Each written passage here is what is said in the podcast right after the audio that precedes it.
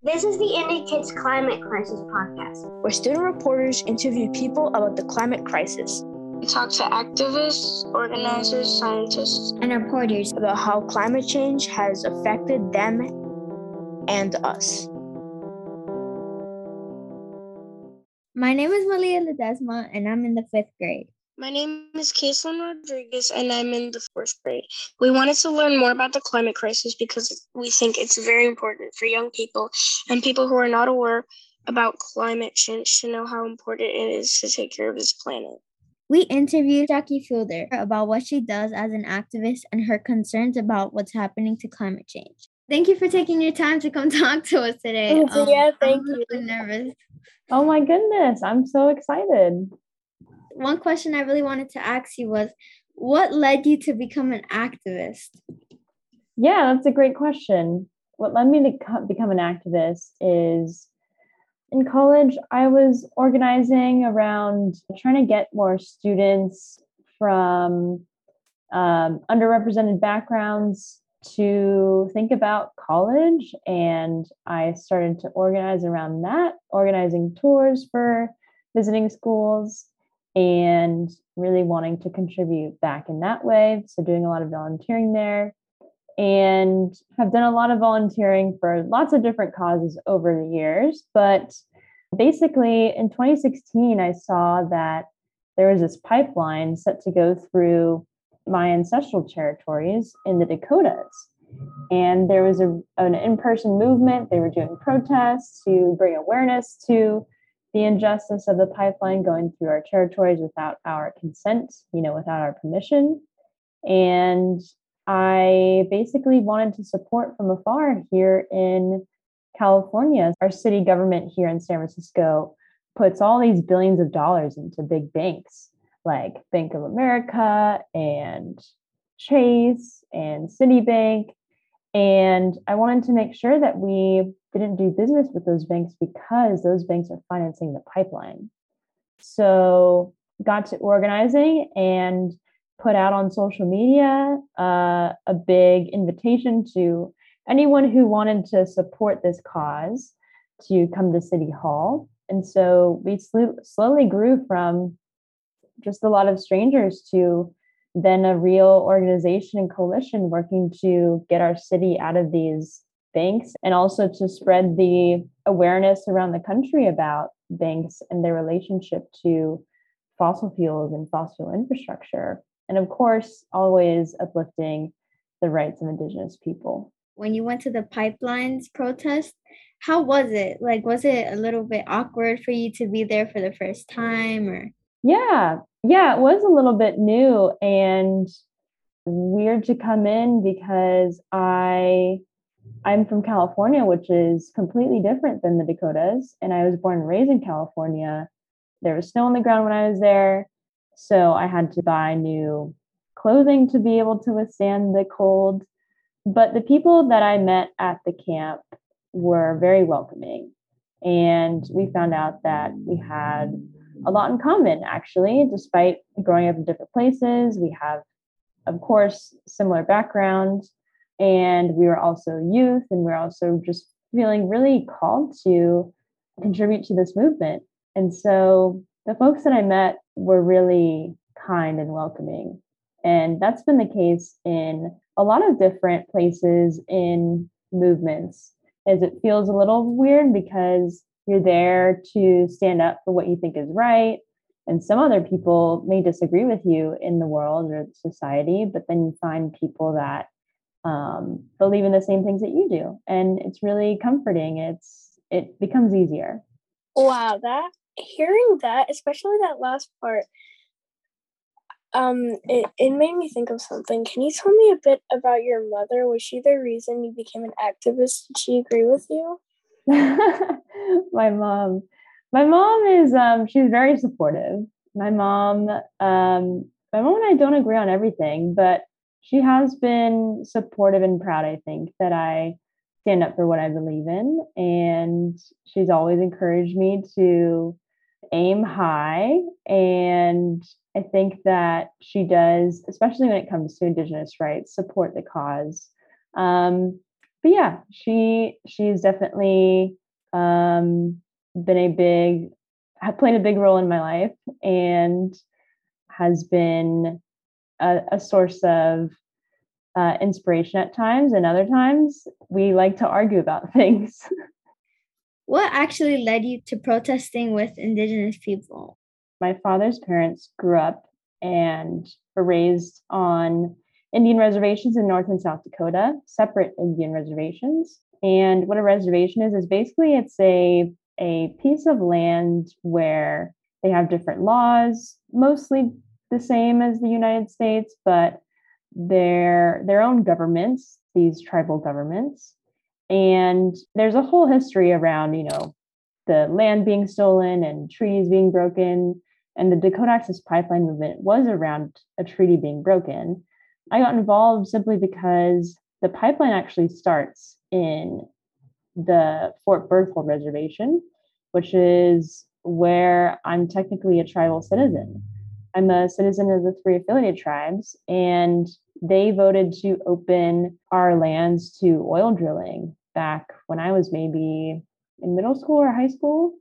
It's certainly a controversial topic on and off the reservation and among the tribal members, but the youth on the reservation have gotten involved since and before the Dakota Access Pipeline movement took off to try to advocate for our lands to close down to oil drilling.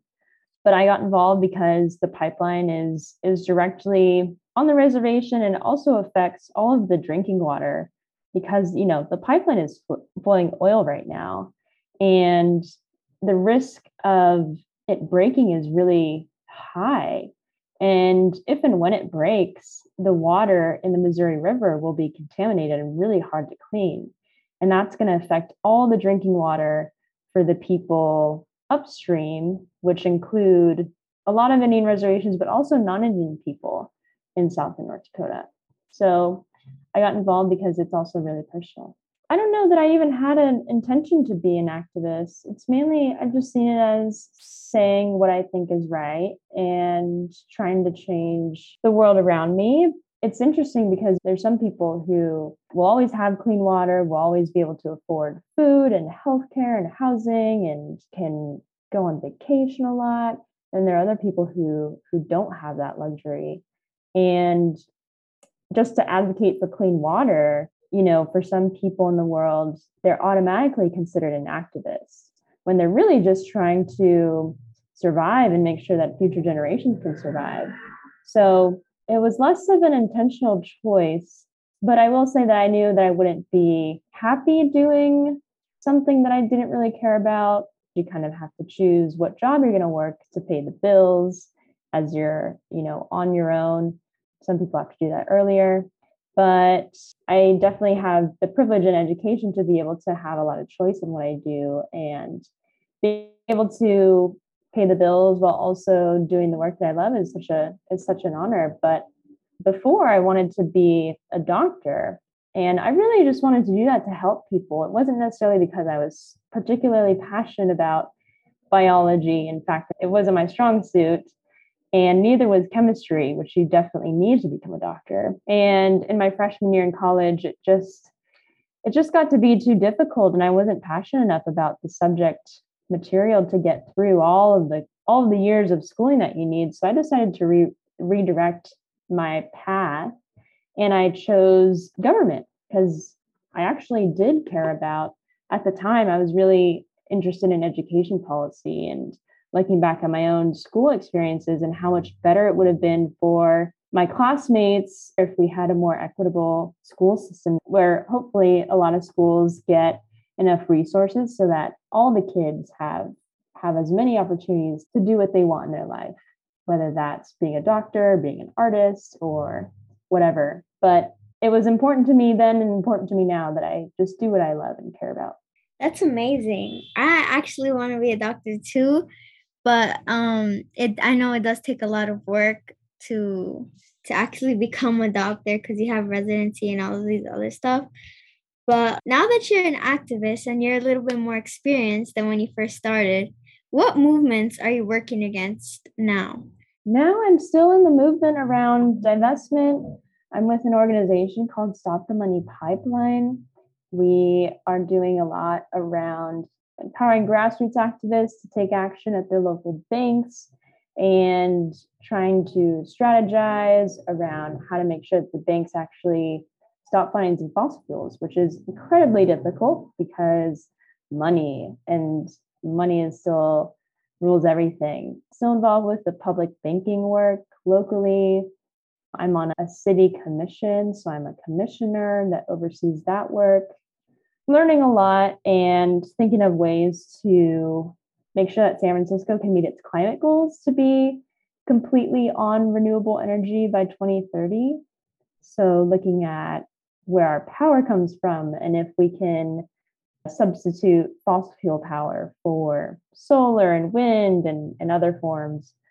But it's all really complicated and it, it requires talking to a lot of experts and a lot of community advocates and ultimately making sure that when we do transition to renewable energy power that the people that had jobs in oil and fossil fuels that they still have jobs and are taken care of or making sure that it's not more expensive, especially for people who are already struggling to pay to keep the power on in their house, um, things like that. So lots of learning, um, but staying in the movements um, that I've been in for the past few years, and and always supporting other movements where I can.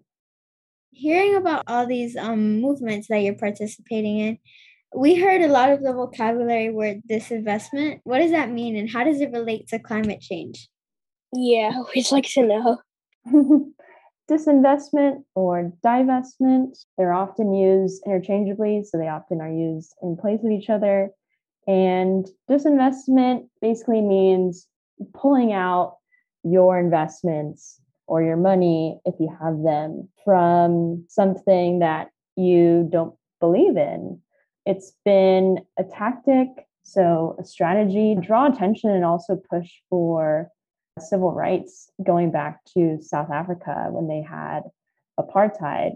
And divestment was really deployed back then in the 80s and 90s. And at that point, a lot of countries were divesting their funds and not buying from South African companies until they ended apartheid, at least legally. So that that was a tactic, and it carried on to the No Dakota Access Pipeline movement. So the Dakota Access Pipeline is nicknamed DAPL for short. And the hashtag at that point was defund DAPL. So a lot of people at the time decided that they didn't want to bank with the major Wall Street banks like Bank of America or Wells Fargo, who were financing the pipeline company. And so they decided to take their money out and they switched to either a smaller bank in their neighborhood or a different bank that didn't have any fossil fuel investments. And part of my work right now is to make sure that all of those banks that say that they're not financing fossil fuels are telling the truth. Because some of them, what we call greenwash, they may tell little lies or try to try to be very tricky about their language to hide that they actually are financing fossil fuels. So this, this investment basically just means taking out your money thank you for telling us what that meant. But um, are you in any sort of way under pressure? And if so, what what do you think is causing it? Like, is all this work that you're doing to help the community putting you under pressure? I felt it more when I ran for office, you know, because people are looking and they're going to vote on whether you should be their representative in the government. So at that time, I felt a lot more pressure than I do now. I love being back in organizing and it's a lot less pressure.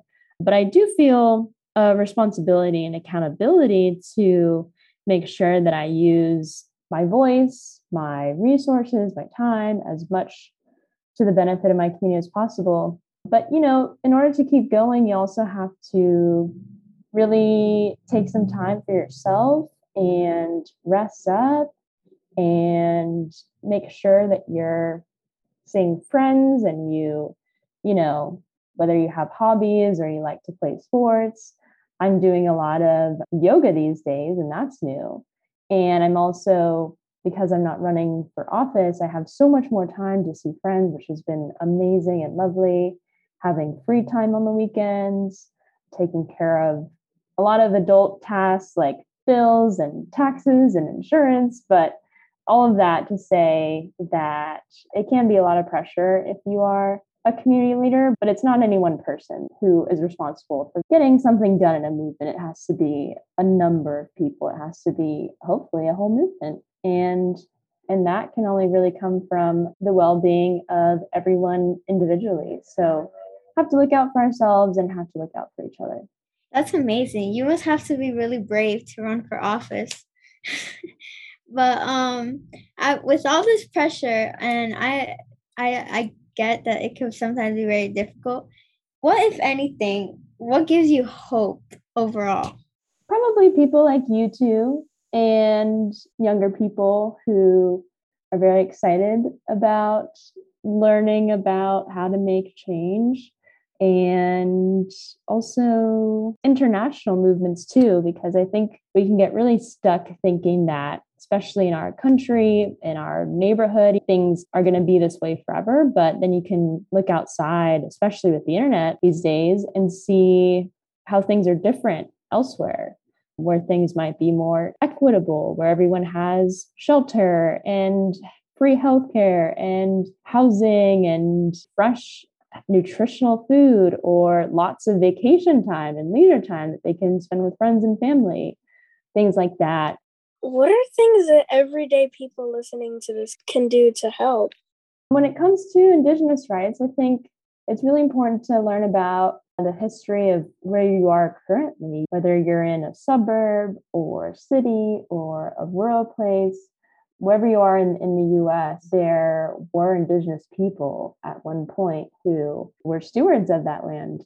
And so I think the first step would be to learn about who those people were, what customs they had, what languages they were speaking, what they believed, how they did tend to and relate to the land. Maybe they had certain foods that are no longer around or certain plants that they use to make tools and sustain their lives. If you belong as a customer to one of the banks, you can either divest or you can now, the Stop the Money Pipeline Coalition has this program called Customers for Climate Justice. And you can Google it, but basically we give people actions to do to ask their bank to stop financing fossil fuels. And it really bugs them which we love to do. But other than that i would say it really just depends on where your passion meets your hobbies or skills or things that you love to do. Everyone has a role in combating climate change and making sure that we fight environmental racism but it really just depends on what talents you want to bring to the movement. But whatever you do, whether it's taking photos or painting or baking, or you're really good at organizing or managing tasks or singing, there's all kinds of efforts you can fundraise for. And maybe there's a local fossil fuel plant or infrastructure project that is going to be proposed in your neighborhood and not far from your neighborhood. And you can try to find out how to get involved. So yeah, there's a place for everyone. That's truly amazing. And I know specializing in a lot of stuff, there must always be a connection. So how, if at all, do you see those issues connecting to each other? All these different issues are so connected, whether it's indigenous rights or anti-black racism and making sure that black Americans feel as much freedom as possible in this country or whether it's climate change or the free movement of people across borders, it's all related. And ultimately, we want everyone to live a dignified life and have agency over their lives, get the freedom to choose what they want to do with it as long as it doesn't hurt other people. But they're all related, certainly because unfortunately, there's a lot of money to be made by continuing to restrict people's civil rights and mm-hmm. to poison or, or at least risk poisoning their water sources.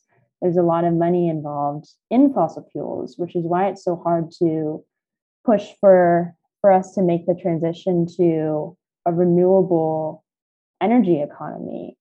So we also have to have like a, a cultural shift when it comes to money. But they're all tied in the legacy and US history and the struggles for civil rights. So we have to make sure that we continue to fight for each other, even though we may also be fighting for ourselves.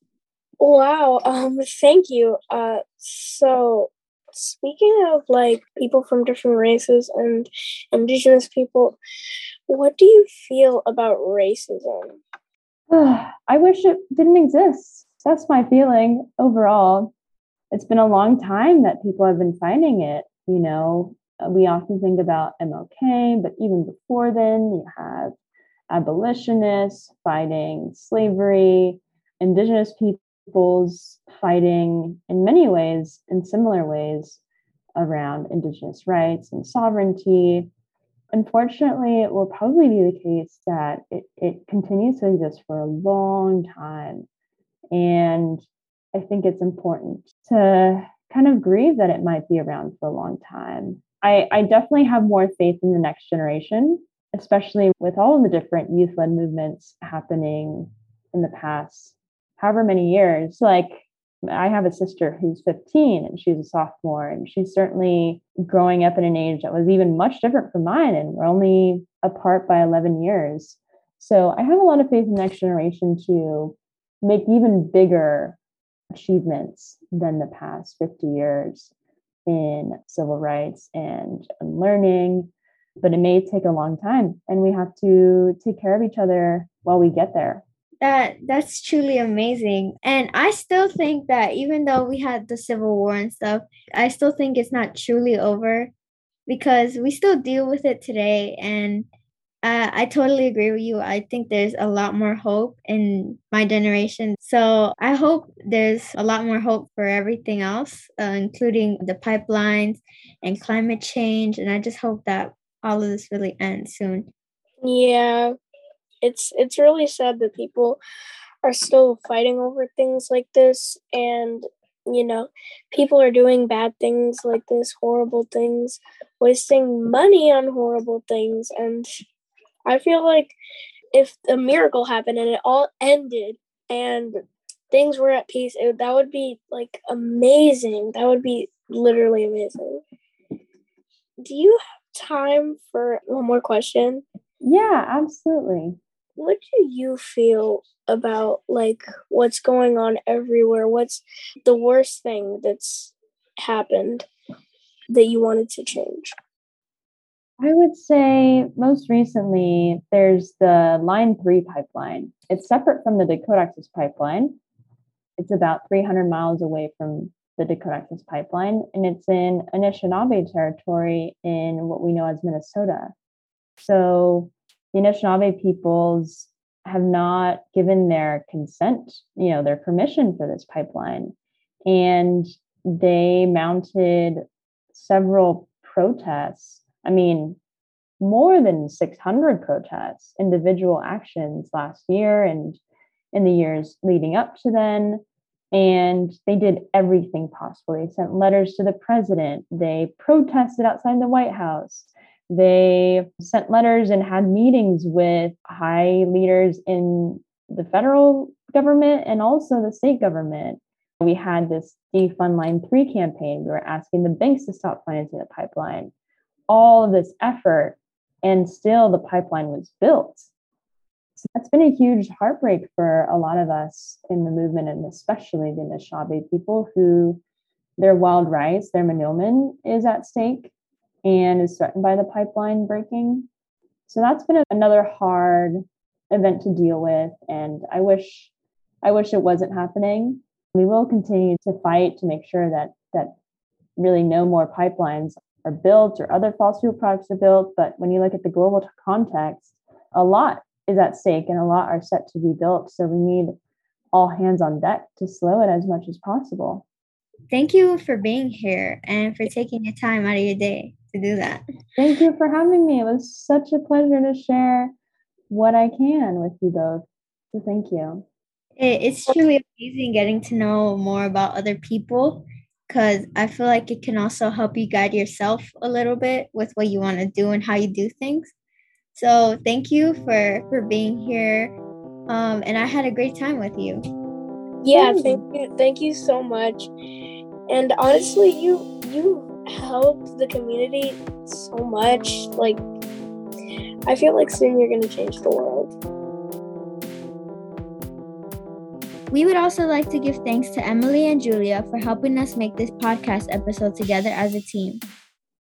This podcast was produced by IndyKids, a nonprofit 501c3 organization that creates social justice news for kids by kids. In addition to this podcast, IndyKids has a newspaper. Go to our website at www.indykids.org to read the latest issue or to sign up for one of our writing or podcasting workshops. We're able to do this work and provide our student scholarships thanks to grants, workshop tuition, and individual donors. If you're able, make a tax deductible donation to IndyKids today, and don't forget to follow us on Instagram and Twitter at IndyKids News. See you next time.